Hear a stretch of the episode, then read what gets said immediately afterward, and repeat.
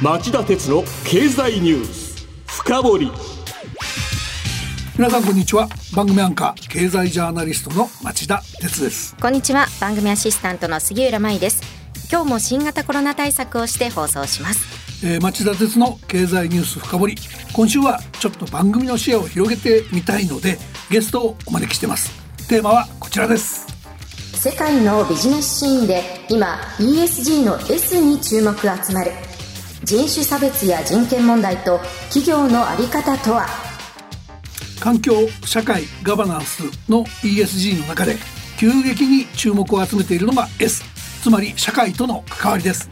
日本で初めてビジネス情報誌としてサステナビリティや CSR 企業の社会的責任をテーマに創刊したオルタナという機関誌がありますがその最新号が大変興味深い、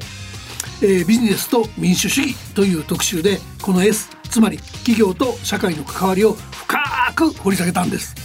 この番組でも人権侵害が指摘されている中国の新疆ウイグル自治区をめぐる企業の問題や人種差別の問題税金を払わない富裕層の問題などこの S に関するニュースをたびたび取り上げてきましたし丁寧にモニターしていく必要があると思ってます。そこで今日は株式会社オルタナ代表取締役社長でオルタナ編集長も兼ねてる森節さんをお招きして今企業が求められているものをじっくり聞いてみようと思います。森さん今日はよろしくお願いします。はいよろしくお願いします。それでは CM の後じっくり深掘ってもらいましょう。町田鉄の経済ニュース深掘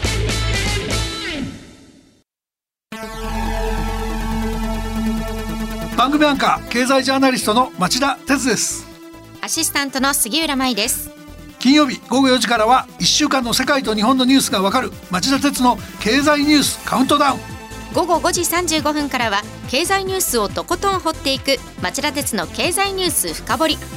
そして午後11時からはエコノミストにじっくり話をお聞きする町田鉄の経済リポート深掘り金曜日にこの3本を聞けばあなたも経済エキスパートに早変わり。就職活動でも強い武器になりそうです。金曜日は忙しいあるいは聞き逃したという方も大丈夫。ラジコなら1週間いつでも聞くことができます。また公式ツイッター町田鉄の深堀三兄弟もぜひ検索してフォローしてください。激動する時代の中で確かな視点を持つためにも町田鉄の深堀三兄弟ぜひお聞きください今日の深掘り。ではまず森節さんのプロフィールをご紹介します。東京外国語大学スペイン語学科を卒業後日本経済新聞社に入社。編集局流通経済部などを経て1998年から2001年までロサンゼルス支局長。2006年9月株式会社オルタナを設立。現在株式会社オルタナ代表取締役社長オルタナ編集長。主な著書に未来に選ばれる会社。CSR から始まるソーシャルブランディング。ブランドの DNA などがあります。そして町田さんとも20年以上に及ぶお付き合いということなんですよね。はい。あの西海岸と東海岸に分かれてましたけど同じ時期にアメリカに駐在して今も実は雑誌オルタナの論説員を、えー、僕も実はやらせてもらってます。そうなんですね、はい。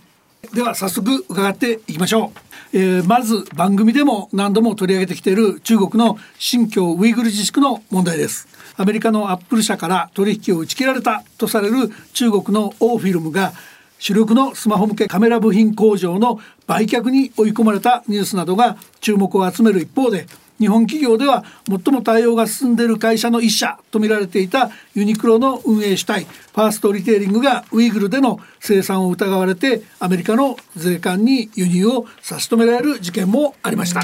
こういうのを見ていると欧米の企業と日本の企業の間でどうもかなりの温度差があるように見受けられるんですが森さん実際のところどうなんでしょうか？これ本当にあの難しい問題でまだ答えが見つかってないんですね。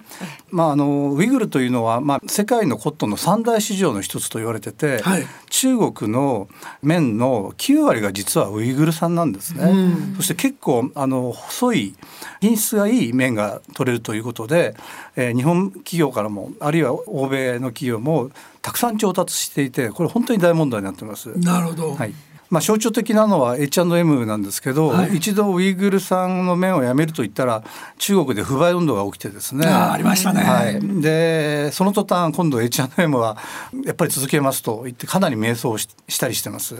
で日本企業の例でいうとあのユニクロがやっぱり注目されるわけですが、うん、柳井さんが4月8日の決算会見でこれは人権問題というより政治問題だと、うん、で我々は常に政治的には中立だと言って、まあ、コメントを控えたんですね、うん、まあ、ノーコメント、はい、そしたらその次の日には株価がですね前日比マイナス3090円。マイナス3.5%も下がったという、はいはい、この事件が、まあ、あのかなり象徴的だと思います。次はあの人種差別の問題なんですけどアメリカではジョージア州で、えー、今年3月に成立した公正選挙州法という法律が物議を醸してるんですよね。この中身最新号のオルタナに詳しいですけどビジネス界の反応を含めて森さん教えてください。元はといえばやっぱりトランプ時代の余韻を引きずっていると。去年の今頃ですね、えー、アメリカでブラック・ライブズ・マター運動、はい、黒人の命にも大切な運動ということで、まあ、ある黒人がまあ警察官に首を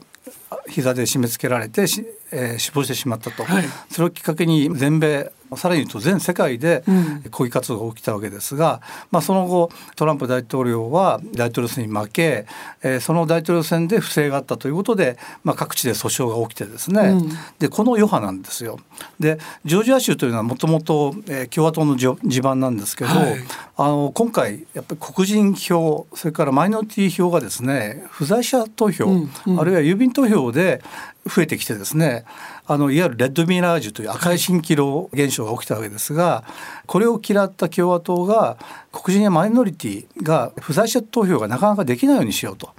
つまりこれは今までは不在者投票は ID いらなかったんです、はい、これから ID つけましょうというね。写真付きなんですか、ね、写真付きで。えー、でそれもコストがかかってマイノリティにはなかなか、えー、取れないというね、うんでこれに反発したのが地元、えー、アトランタに本拠を置くコカ・コーラ、うん、それからデ,、えー、デルタ航空ですね、うんうんうん、まあ、CNN もアトランタが本社ですけど、はい、あの企業のトップがこの法律には明確に反対するということを表明したのがすごく印象的でしたね。うん普通に選挙に行って ID 見せろって言われるのは別におかしくないじゃないかと思ったんだけど、うん、マイノリティの黒人は写真付きの ID なんて持ってないと。そういうことですね。事実上選挙から締め出してやれっていうそういう話だってことなんですよね。そういうことです。今回はまあもう政治あるいは民主主義そのものの問題なんですがそれに対してしっかり向き合っていったというところが僕はすごく印象的でしたね。なるほどね。まあトランプ前政権時代の負の遺産という側面も大きいかと思いますけど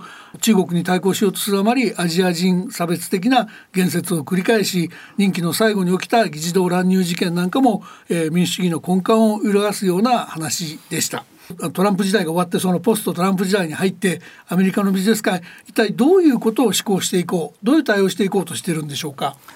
まずトランプはパリ協定から離脱すると言いましたよね。でそれに対して「We are still in」私たちはまだパリ協定にいるんだというそういうネットワークが生まれたことがあったんですね。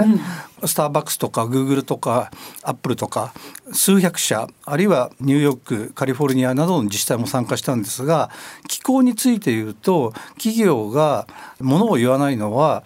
後々に批判の対象になるということで非常に敏感になっています、うん、それに今回人権の問題が加わったということですね企業が社会問題について何も言わないということは今やもう企業にとってはリスクになってきたということは言えると思います。もう一つ格差の問題、はい、これもあのアメリカで先日アマゾンのベソス氏や投資家のバフェット氏テスラのイーロン・マスク氏らがほとんど税金払ってないっていうことが、まあ、アメリカの報道機関の報道で暴露されました。でこの格差の方ビジネスにどういう影響してくるんでしょうか？はい、バイデン大統領は4月の演説でいわゆる、えー、トリクルダウン、うん、止める人が止めばその恩恵がやがて貧しい人にも行くんだというトリクルダウン説というのがあるんですがこれはなかったというふうに明言したんですね、はい、そしてその後6兆ドルの予算そのうち2兆ドルはコロナ対策貧困対策に当たられるわけですけどバイデン政権はぱり確実に大きな政府を目指すようになりましたよね。そうすると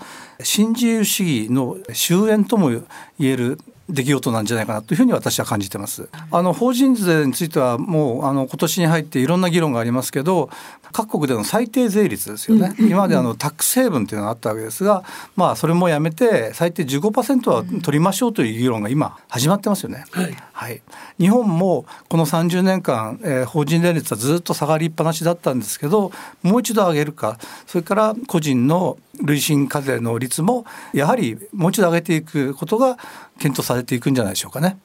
あとその最後の質問になりますけど ESG の S ね社会との関わりについて日本企業って僕から見るとやっぱり鈍いように見受けられるんだけども日本企業は今後何を求められていくのかどうしていけばいいのかっていうのはどうでしょうか？はい ESG というのは E が環境 S が社会 G がガバナンスと言われてますが日本企業は割と E は得意なんですね。はい、まあ、環境でまあ脱炭素をやりましょうと菅さんが言ったらもう一斉に今産業界が脱炭素に触れてますけど S は結構難しいです。うん、で社会からの要請に応えるとここがあの私たちがのテーマである CSR にも関するわけですけど、今まではお客さんの声を聞きましょうでよかったんですね、うん、これからはお客さんの後ろには必ず社会があって社会の声を聞きましょうと。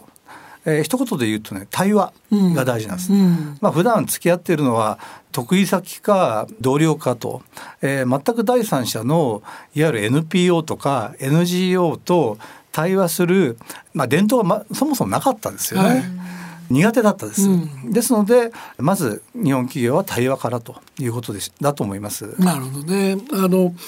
サプライチェーンだって安く作ってくれる労働力探していきゃよかったんだけどそれやってると社会としてダメよってなっちゃうわけだからやっぱりそこら辺対話しないとそこら辺の落としどころって読めないのかもしれませんね。そうなんですよね。あの ESG 投資というのはそもそも投資家が ESG の観点からまあ事業会社に投資しますよと。でもその投資家はじゃあ誰に動かされているのかと、うん、これこの議論は結構面白いんですけど私の今のところの結論は実は市民なんですね、うん、特にヨーロッパ。ではヨーロッパが NPO/NGO を支援してその NPO/NGO が投資家に圧力をかけるという、ね、やっぱり市民が声を上げないと投資家や企業も動かないというこういう仕組みがあるんですよね。いや森さん今日はあの本当はもっと聞きたいんですけどごめんなさい。時間が来ちゃいました。代わりにまた近いうちに必ずご出演してください。はいありがとうございます。楽しみにしております。よろしくお願いいたします、はい、よろしくお願いします。さて杉浦さん森さんのお話どう感じました、はい。まあ、企業や投資家のためではなくて私も含め消費する側もこのソーシャルの部分にもっと関心を持って理解を深めたり意識を変えていく必要があるのかなと思いました。なるほど。リスナーの皆さんはどう感じたでしょうか？今日はオルタナの森節編集長を迎えてお送りしましたさて町田さん今晩11時からの町田鉄の経済リポート深掘りはどんな内容でしょうか？えー、アメリカでバイデン大統領が誕生してからも以前と変わらず新型コロナウイルス感染症は、えー、アメリカと中国の大きな火種の一つなんです。そこでその新型コロナ対策から抜け落ちた感染症対策の定石と題して今の国際的な感染症対策から抜け落ちている問題点これを、えー、日本経済研究センターの伊集院敦主席研究員に国際的なコロナ対策の問題点として深掘ってもらおうと思います。今夜11時に再びお耳にかかりましょう。それではさようなら